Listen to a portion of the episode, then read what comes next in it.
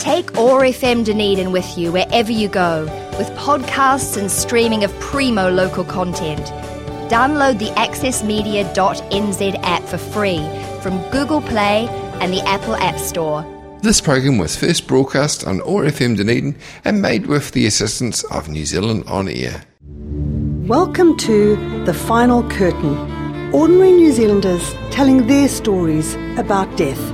I'm Shirley Welsh host of Death Cafe Dunedin, where people meet in all sorts of places to drink tea, eat cake, and discuss death. In this program, we break the taboo around talking about death and hear firsthand from New Zealanders about their experiences and their perspectives. Today I'm talking to Anne. Anne and her wife Eva plan to grow old together. With Anne, Eva had been able to be her authentic self having transitioned from ma- a male persona to Eva. But their plans were cut short when Eva was diagnosed with a fast growing malignant brain tumour. And tell us about your relationship with Eva, how it started and how it evolved. Well, um, yeah, it goes back quite a, a while uh, to when we were 18 and 19 uh, at university together. And um, we were um, very good friends at that time, um, all the way through university. And then when we um, left university, went our separate ways, uh, got different jobs, had different um, relationships. Um, I came to New Zealand. Eva stayed in the UK. Sorry, I should have said we were both at Newcastle University in the north east of England. Um, but I came to New Zealand when I was around about 29. And um, yeah, we, we'd kept in touch. Um, and then, uh, or both our relationships kind of mm, changed, faltered at the same time in a way. And it was around about the time that. Um, uh, personal computers, home computers. sounds amazing that we didn't all have them back then, but um, yeah, around about that time. And if people remember the sort of friends reunited things, because we'd sort of lost touch for a few years. Anyway, we got back in touch and um, we decided that actually it was more than just friendship, um, albeit very close friendship we had. And uh, so, yeah, we, we got together. Mm. Um, we were probably in our early 40s by that time. Yeah, so different relationships and marriages later. Mm. Yeah. Now, you went back to yes. England. With for about five years, yeah, five years. In fact, it was exactly five years. Well, that was our plan, and pretty much to the day it worked out. Because um, I, uh, I'd chosen to come to New Zealand, I even you know visited and loved it, and um, she decided that she wanted to um, come back to, to New Zealand with me when when we could do, because um, she had some children and um, they were a little bit young to um, kind of leave, which was why the five years back in the UK. But yeah, she, when when we came back out here, it was amazing. I I miss New Zealand every day that I was away. So coming back was, was great. And to have Eva with me was fantastic. Mm.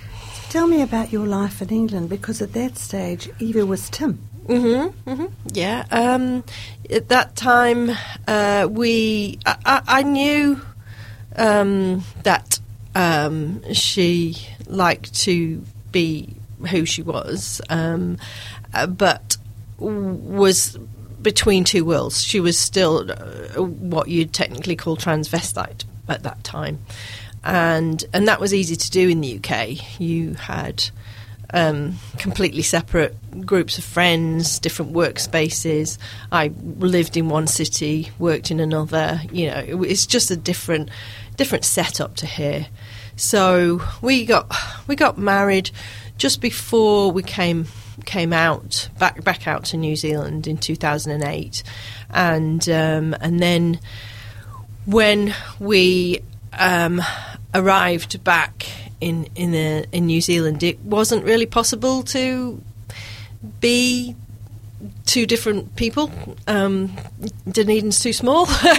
you know, uh, you go out and socialise, you generally bump into people that you know from work at some point. So, so Eva was getting quite well, a little bit depressed about not being able to be who she truly was, and um, people who. Um, are transvestite and understand how much effort and time it takes to actually um, change. You know, um, she she bought some very expensive. Um, uh, false breasts and and you know we had we spend hundreds of dollars on on um, uh, corsets and, and things like that and and it was all just hard work so yeah for Eva's 50th birthday we decided that um, or she decided she wanted to transition prior to that, and we said, well, well let's just go to Thailand and and have the operation. So that's what we did. So mm-hmm. we were we were in New Zealand at this point. So you know it was um, just a question of getting out there and sorting things out. And she did a really great job of transitioning in her workspace. She had a coming out party and introduced herself to all her work connections. At the time, she was working for the Polytechnic, the research and development section, and um, and she was managing that department. So yeah, so she came out and and it was yeah, it was good. We're, we're, she was just blossomed really in um, being herself. Mm. Mm.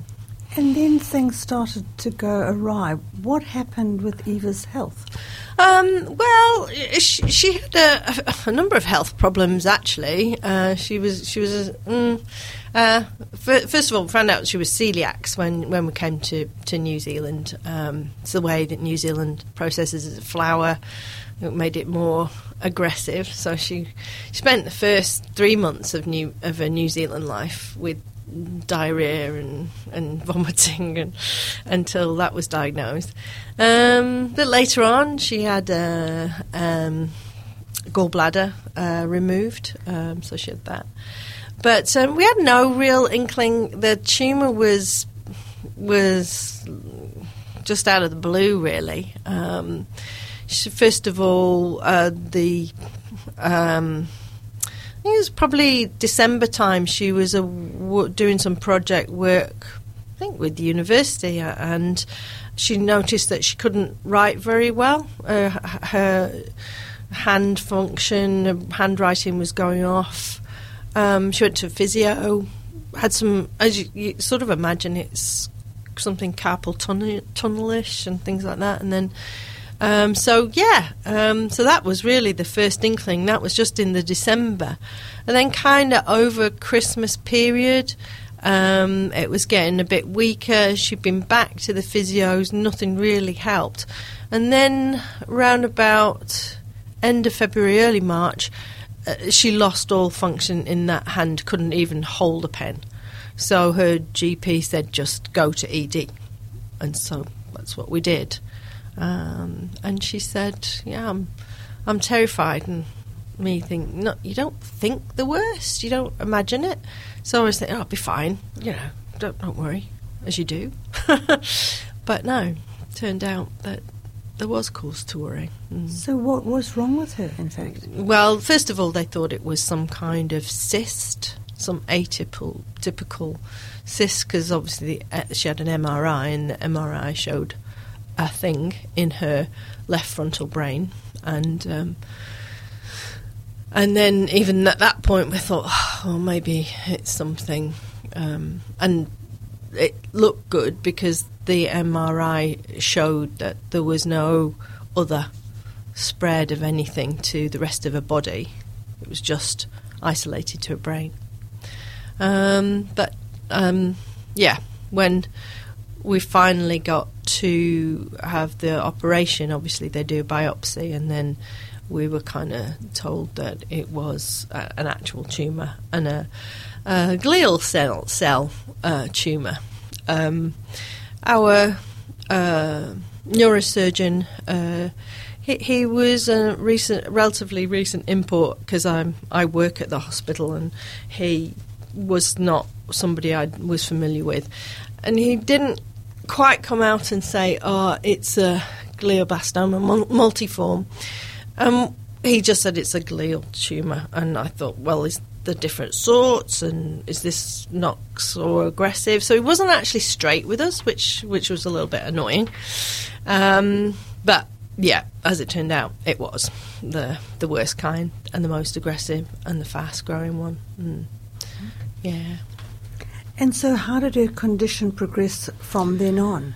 Um, well, she had uh, um, hand, her arm became useless. Um, her, she had a few falls um, when we were just still pretty mobile, but her, I think her foot was a little bit weaker, and we were crossing the road one day just shopping, and, and she just leg collapsed beneath her. So, um, so that was another um, indicator of where of where the tumor was in the motor cortex, and then um, she her speech started to become um, dysarthric, slurred speech, which was hard to harder to understand. Fortunately, my job, I listen to dysarthric speech, is what I do, and so I was pretty good at interpreting it. But that started to become a little bit affected as well. Um, there was her muscle movement, not her thinking. Her brain was still able to think and reason and um, do all those things, which was good. Um, but she needed a sling for her arm. You know, it was pretty useless. And she was a designer, so she uh, tried to figure out ways of getting around that and work one handed. Um, she was amazingly um, practical and robust and positive about and the whole process. We just said, well, we'll take it a day at a time, and we'll and we'll move forward and see how we go. You know. Um, what is the usual progression of this condition? There isn't a usual progression because it just depends on where the tumour is sited in the brain. Um, the, this type of um, problem, we looked on the internet as you do, and you know, people have lived with a glioblastoma from between several weeks to the longest we saw was 22 years. So uh, the 22 years is what we kind of hope for. maybe, maybe we'd have some disability, physical disability, but we'd have still have EVA. Um, but yeah, some people live for five years with it. But it really depends on where in the brain you it's taken root. Mm. At what stage did you and her start to think perhaps she's going to die? Mm. Um, probably after her first operation, she had a first operation around about the end of March. They said they hadn't managed to um, remove all of the tumour, so there were still cells there. And again, that's that's fairly typical. So you move to radio um, radiotherapy, chemoradiotherapy for to to try to kill off the rest. Um, if they cut it all out, you end up with more disability. So they preserve some and try and let the radiotherapy do the rest. So she actually started the radiotherapy, um, but she only probably had about five, four or five treatments, and then things started. Her condition seemed to be deteriorating again rather than getting better. So they did another scan. They found some fluid. They didn't know that whether that was to do with a bleed or it was it was just um, CSF, cerebrospinal fluid, kind of leaking out and showing up and putting pressure, additional pressure on her brain.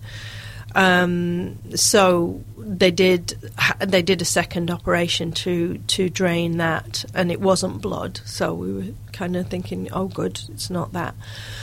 But then she had falls. She had more falls, and she uh, she actually had a lot of pain because she had um, a broke crush crush fracture to one of her vertebrae. So she was constantly putting a heat pack on that. Um, she couldn't walk by this time. She was pretty much in a wheelchair, and um, and she had after the first operation, she had um, seizures, uh, and again, that's not unusual when you have a brain tumor or surgery to the brain. But the seizures, um, they were not really fully controlled. She had a lot of medication, but she still had minor seizures pretty much all the time. She used to call them conniptions. She used to say, "Excuse me, I'm having a conniption," and they would last for a short time, and then and then she'd be back again. But it was harder and harder to communicate. Um, yeah, so I guess with each it was a bit of a roller coaster. Some days she seemed to be getting better and rallying, and then the next day she'd be down again. And so, because we were not seeing any upward progression that I could detect, I think we probably knew. And there was no more radiotherapy after those five episodes, um, the, uh, five treatments that she had. Mm. So, did there come a time where she could have no more treatment or chose to have no more treatment? No. Um, she uh, actually wrote a living will, and um, as her function deteriorated, um, we decided um, that's me, medical team, and, and Eva to an extent. We decided that we weren't going to actively treat anymore. We'd keep her comfortable. Um, there's medication that you'd reduce swelling that she was taking, but we weren't going to actively try to cure the disease. It was getting ahead. The the the growth, the speed of growth was too fast. She it was getting ahead of her mm, and us, and yeah. Mm. And then she, her condition deteriorated to the point that she died. Mm-hmm. From the time that she was told she had this condition to the time that she died, how long was that? Just two months. Right, so it was yeah. very, very rapid. Mm. Yeah, it was. it was. Are there things that you regret now, looking back over that time? Um, we rallied. We, we rallied friends, and Eva was incredibly positive. Um, we talked a lot. So no, I, I don't. I don't really think anything too major to regret.